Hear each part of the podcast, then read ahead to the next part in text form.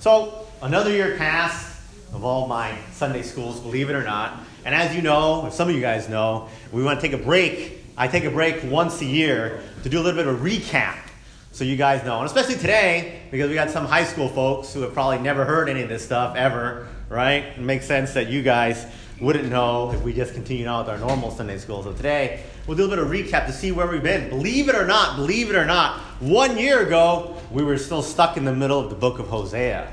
But for reasons unknown, we've been moving at light speed, and in that time, we finished Hosea, and we did the Hosea recap, right? And we actually finished the book of Joel, which was pretty fast, and we're into the book of Amos, right? So today, let me talk a little bit about Joel again, even though you guys have all heard it before. Hopefully, you heard it before. Probably you all forgot it, right? But we didn't do a recap on Joel, so today will be our little Joel recap. And we'll go a little bit of recapping of what we studied so far in the book of Amos. So let's talk about Joel, the prophet Joel. What do we remember about him? Well, the first thing we remember about him is that we don't know anything about him, right? If you remember we studied Joel, there was no date, there was no job, there was no nothing. We didn't know anything about him, who he was, when he lived, and there was no identifying stuff in the Bible.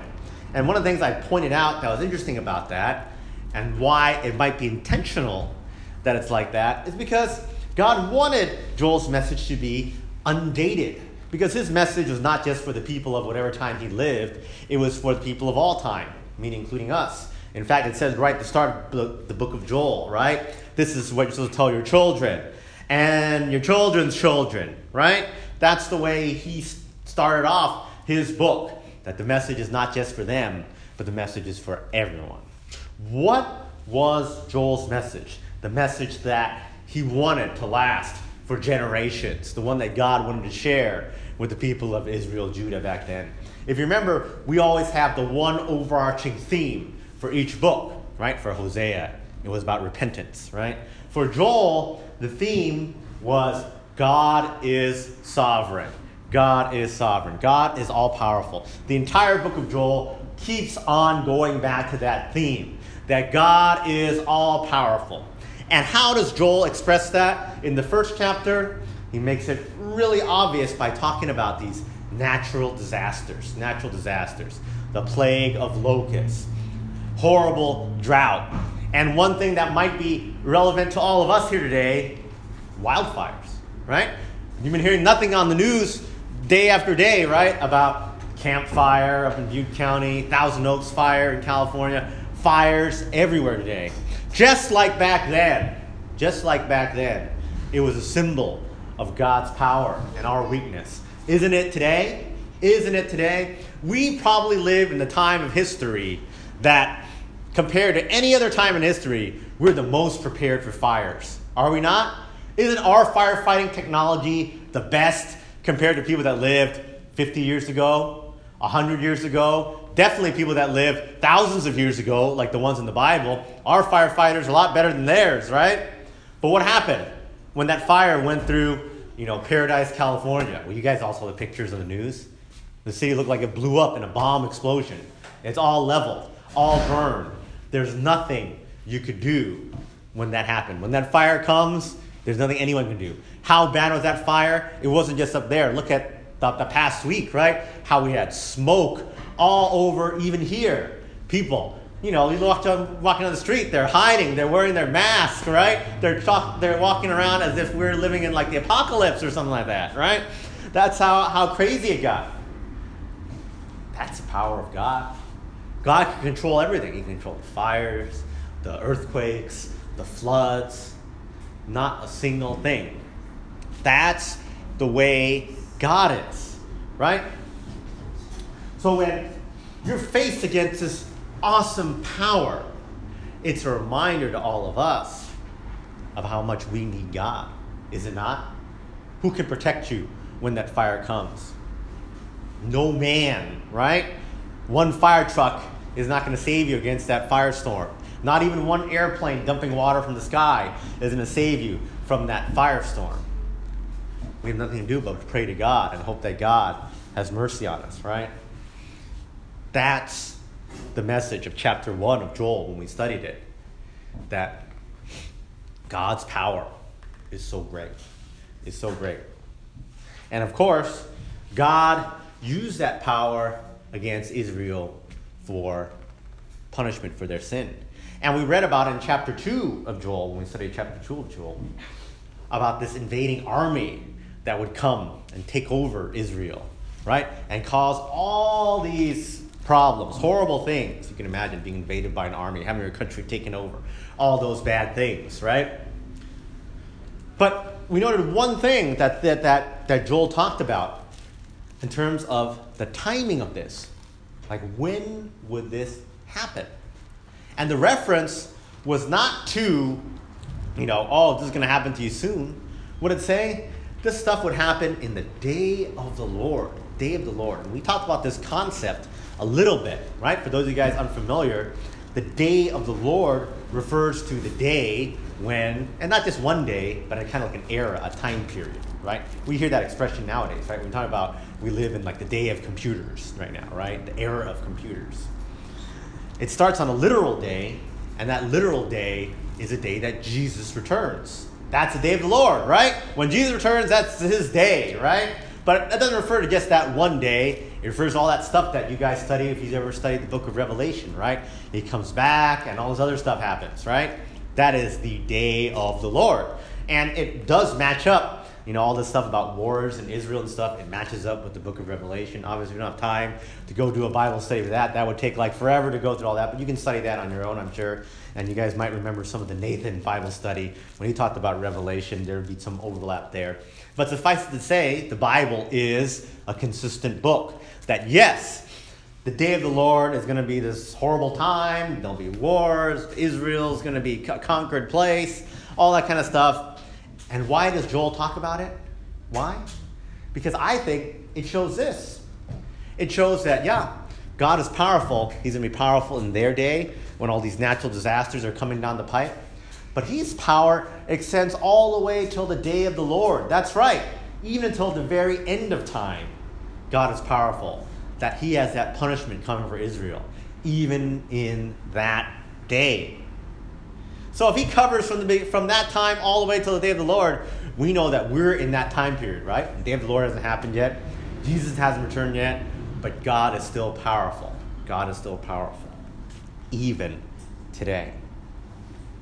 So, what does Joel say about this? What are we supposed to do? In verse 12 of chapter 2, that was a big verse we focused on when we were studying it. The turnaround verse. It says, What? Therefore, Therefore, saith the Lord, turn you ye even to me with all your heart and with fasting and weeping and mourning. A call for true repentance, right? Turn with me with all your heart. We studied when we read this section here that God doesn't want just words, right? Not just a fake repentance, but a real one with our hearts backed up by real actions, right? It was probably easy for people back then when they start facing the bad things like, oh, the drought is coming, the plague is coming, the fire is coming, to say, oh, yes, God, I turn back to you, right? And then the fire is gone, and then they go back to living their normal life.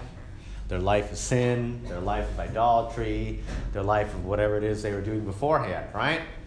Right? It's easy in that moment to make a gesture right? A small gesture. Oh, yes, God, I bow down on my knees. I pray to you, save me from the disaster. Now it's past. Okay, God, now I forget you. And sadly, we know that happens today, right? I'm sure there were people up there during the wildfires that may have done exactly the same thing, praying to God for, uh, for escape, and maybe they escape, and then afterwards turn back to their normal life now, right? They might say that with their mouth, but don't back it up with action. God looks for us for true repentance, for true changing of our hearts. Right? It's not just, oh, we sin, we sin, we say, God, I'm sorry, and then we go back to sinning, right? Because that's not what it means to be sorry. Right? And I gave the example of my kids, right? You know, a lot of times we tell them, hey, they got in a fight or something, right? You hit your brother, you hit your sister. We tell them to be sorry, right? And then they might say it really angrily, like, sorry, right? And you know they don't mean it, right? And then you know, my wife is a smart one. She says, like, oh, if you're sorry, you, you will not hit your brother or sister ever again. That's what it really means to be sorry, right? It means you won't do it again, right? It means nothing if you just turn to them and say, sorry, and then you go hit them again, right? And that's the way God looks at us. It means nothing if we say, sorry, oh, let me go sin again tomorrow. Let me go sin again the next day, and the next day, and the next day, and the next day. Now, of course, we know that we all are sinful beings and that we will continue to sin despite our best efforts. But the idea behind this is that our heart, our heart is against sin. Our heart is against sin. That means that we don't actively go out our way and try to seek out sin. Now, unfortunately, that's what Israel and Judah did, right? They actively went out there and they went to go worship the other idols, right? They, that, that's obvious. That's like so obvious, right? They know that God doesn't like that. That, oh, if you're going to worship Baal or this statue or that statue, that's just wrong. They did it nonetheless, right? And likewise today, there's some people that they say, you know what? I know I believe in God, but you know, I like doing this thing better. It makes me feel better. I want to go do this sin. I want to do that thing. What kind of message does that send to God? That sending the message of, yeah, we're a repentant, loving servant? Or is that the message of, I don't care about you, God, and I'm going to do whatever I want? That's the message we send. So God wants true repentance. And this is the message from chapter 2 that if we give true repentance, what comes? True blessing. True blessing. Our God is a God who can bless. God writes about in chapter 2 and also chapter 3 how if Israel would only turn back they would be restored. Right? All those years of famine, he'd make the crops grow back. All those countries that took them over, he would kick them out and punish them. Why? Same message, because God is sovereign. That's what Joel's about, right? God is sovereign. He's all powerful. If he could allow those bad things to happen, can he also reverse all those bad things? Oh, you bet. God is that powerful. And likewise for us, it's true even today for all the sins that we did, for all the punishment we deserve for all those sins. Can God reverse all those punishments in a second? Of course. By simply trusting Jesus our Savior, we get everlasting life in heaven. That easy. That easy. That's how He makes it, because God is sovereign. God is all powerful. He can make it happen. And that's really the message of Joel. So we studied this book for months and months and months. This is what I would say boils down to the message in just the uh, 10 minute version, like we just studied right now. This is the 10 minute version, right? That we have to understand and we have to accept that our God is the powerful God, the one that can do everything, the one that we have to be scared of, that can punish us, and the one that we love and that can bless us. And that we need true repentance in the face of this all powerful God. That was Joel's message to the people of Israel, and it's Joel's message to us even today. Now, his message of the powerful God flows right into the message of Amos, who we just started studying a couple months ago, right? So we'll talk a little about Amos in our remaining time here. We'll give you the five minute version, right? The five minute version of what we studied so far this year. Now, if you remember, Amos we do know a little about this guy, right? He lived in the southern kingdom, he lived in the time of King Jeroboam, and we know his job. His job was that he was a herdman, meaning he cared for sheep, a regular old shepherd, right? Nothing special about him. Nothing special about him. He wasn't like some priest, he wasn't a super holy guy, right? He wasn't an educated man, he wasn't a rich man. He's a regular guy right? Um, humble, modest shepherd. And of course, the first lesson we drew from this book was that, of course, we see that God oftentimes does pick the most humble guy, the most regular guy, to do awesome and amazing things for him. And here he picked Amos to share that message, right? To be his prophet, even though he came from a humble background. Which means to us, all of us here, most of us here, all of us here, I'd say, we can say we're just as sophisticated as any sheep farmer, right? We probably, hmm, we probably know as much about God as any sheep farmer, right? It means all of us here can be used for God all the same. Does it not? Especially like you high school people, right? High school people, you think like, oh, what can I do for God? I am just a high schooler. I know nothing, right? What can I do? There's plenty you can do.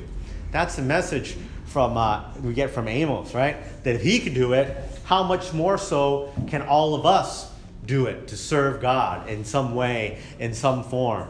It's not beyond any of our capability. Here's the truth, high schoolers. Once upon a time, when I started teaching the little kids at this church, how old was I? I was in high school, just like yourselves, right? So it's not out of that realm of possibility. Did I know a lot of Bible back then? No. Did I know anything back then? Probably not. But you know, I just tried and you try to make it up and you figure it out and you say, you know, God, I want to do your work. That's more important than me not necessarily knowing everything. I don't think Amos know, knew everything about the scriptures and the law and about God or whatever, but he was there to do his work. Now, what was the message of Amos? How does it relate to the previous message we just studied? The previous message was God is all powerful, God is sovereign. Amos's message, as we started studying, and we're going to keep on studying, and we're going to get so repetitive that we'll get tired of it, is this. The message of Amos is that judgment is near.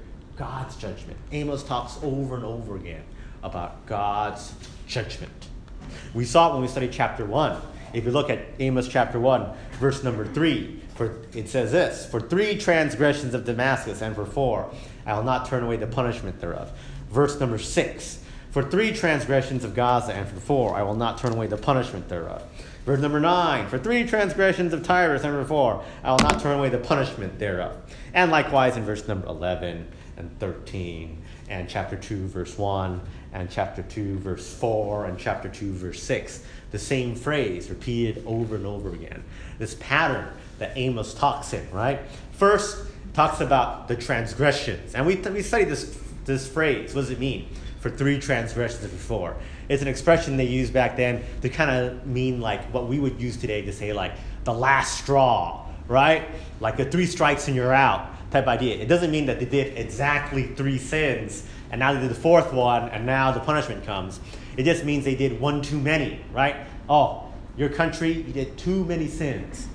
God's judgment is coming, right? Judgment is here. Here comes your punishment. And in chapter 1, we saw the punishments laid out for these six Gentile nations, right? Six Gentile nations. They all did this horrible stuff. And no surprise, God has a punishment for them. And as we studied these, we looked at them and we kind of characterized them as kind of like, like war crimes type stuff. Like some of the stuff was really bad, right? Like one of the countries, they took people as slaves, slavery. That's a bad thing, right? Other people did these horrible uh, uh, brutality in war, cutting up people, hacking up people unnecessarily. One of these countries even did stuff like kill pregnant women in battle. Pretty bad stuff. No surprise that God wouldn't like that and that God has a judgment for these countries, right? But then we studied last time when we started studying chapter 2 that the judgment wasn't just for these Gentile nations that did all these bad things. We saw in chapter 2, verse 4, it said what? Thus saith the Lord for three transgressions of Judah. Even Judah had a punishment, right? But what did they do? It didn't say that. They did these horrible war crimes and murdered people and took people into slavery. What does it say? Because they have despised the law of the Lord and have not kept his commandments. Judah's punishment was for not following God and his law.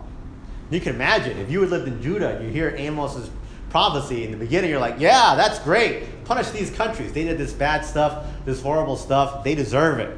And then you get to chapter 2, and it's like, what? It's going to us now? We get the judgment too? What do we do? How is our problem comparable to all these people? These people, they did all these like horrible war crimes. You're saying we just didn't follow the law, right? I didn't remember the Sabbath day. I bore false witness to my neighbor. I did, you know, you know, I worship idols or whatever. How is that on the same level? Well, God put them on the same level. And I think He put them on the same level for one important reason. Because Judah is supposed to be God's children. Is it not true? That Judah is supposed to know better. They are supposed to study these laws and know these laws and follow God's laws. Yet, despite knowing it, they willfully disobeyed God. They said, You know what? I heard your Ten Commandments, God. I'm going to do something different. I want to go worship idols. I want to go lie. I want to do adultery. I want to do all these things steal, cheat, whatever it is, right? And they did it. And God has that punishment for all of them. For us today, we can be happy that we're all saved right now, right? And that we worship God and we know God. But God holds us to a standard, the same standard He held the people back in the book of Amos, right? That we ought to know His commandments. Should we not? Should we not know His commandments? And should we not follow His commandments? Right? What does that say about us? If we know that God doesn't want us to do these sins, yet we do it anyway. We're not living in fear of God's judgment. That's what it means. When we talk about God's judgment, it's something we ought to be scared of. Remember, God's all powerful. He can do all this bad stuff to us. Why do we ignore it? Why do we ignore it? It's human nature to ignore judgment that isn't near, right? It's like you school people when you're in school, right? You where your judgment is a test, right? A lot of times you ignore the test, right? Until it finally comes up on the calendar. Oh, the test is tomorrow. Now, finally, I need to study and get ready for the test, right? And we know sometimes it doesn't work out very well when you cram it all at the last second. What works better is if you're prepared for the test the whole time, right? If you've been doing your homework the whole time, you've been studying the whole time and getting ready. Likewise, how do we prepare for God? We don't know when He's coming. We don't know when that judgment is coming. We'll all get our judgment eventually. We'll all die and we'll go to heaven and account for what we did in our lives, right? And we'll sit before God and tell Him all the good or the bad, right? And He'll know it all. He'll know all the good in our life and all the bad in our heart. Do we want to get caught ashamed in front of God? Is that what we want? That when God comes for us, that we tell him that we lived a horrible life, that we lived a life that he would not be proud of, that his judgment on us would be that we did poorly, even though we should have known better? Of course not. Of course not. We want to be able to go to God when we get to heaven and tell him we did what we could to follow him. We tried our best, right? Going back to our other theme, right? We tried our best to avoid sin. We tried our best to serve him. We tried our best to do as much as we could for him. Now, next time when we continue, we're going to look into Amos, what he says about Israel. So Judah, right? Probably Israel. They heard this and they said, oh, ha ha, Judah, right? Now it's ha ha, Israel. He's got a long thing of what is wrong with Israel and all the bad things there and all the judgment coming to them. Again, this book is just about judgment, judgment, judgment. What did you guys do wrong? What is the punishment for us? And the lesson for us, what do we need to avoid? But all that being said, we've gone through five chapters worth of Bible in 20 minutes. So I think you guys have heard more than enough. We'll pick it up with the regular Sunday school the next time we meet, which will be, believe, believe it or not, in the year 2019. Well, now let's end off with a word of prayer. Dear God, thank you for giving us time here to study your word. We covered a lot of Bible this year. I'm surprised. Normally, you know me, I'm long winded and slow, and it takes forever to learn all these things. But hopefully, this congregation got a blessing from studying all these books of the Bible, that they learn more from it, that they're able to put these lessons in their heart, all lessons that seem like from long ago, thousands of years, these prophets, you know, these messages still resonate today. We thank you that we have this message and we ask that you continue to repeat this message in our hearts for us to learn more and more. We pray these things in Jesus' name. Amen. All right.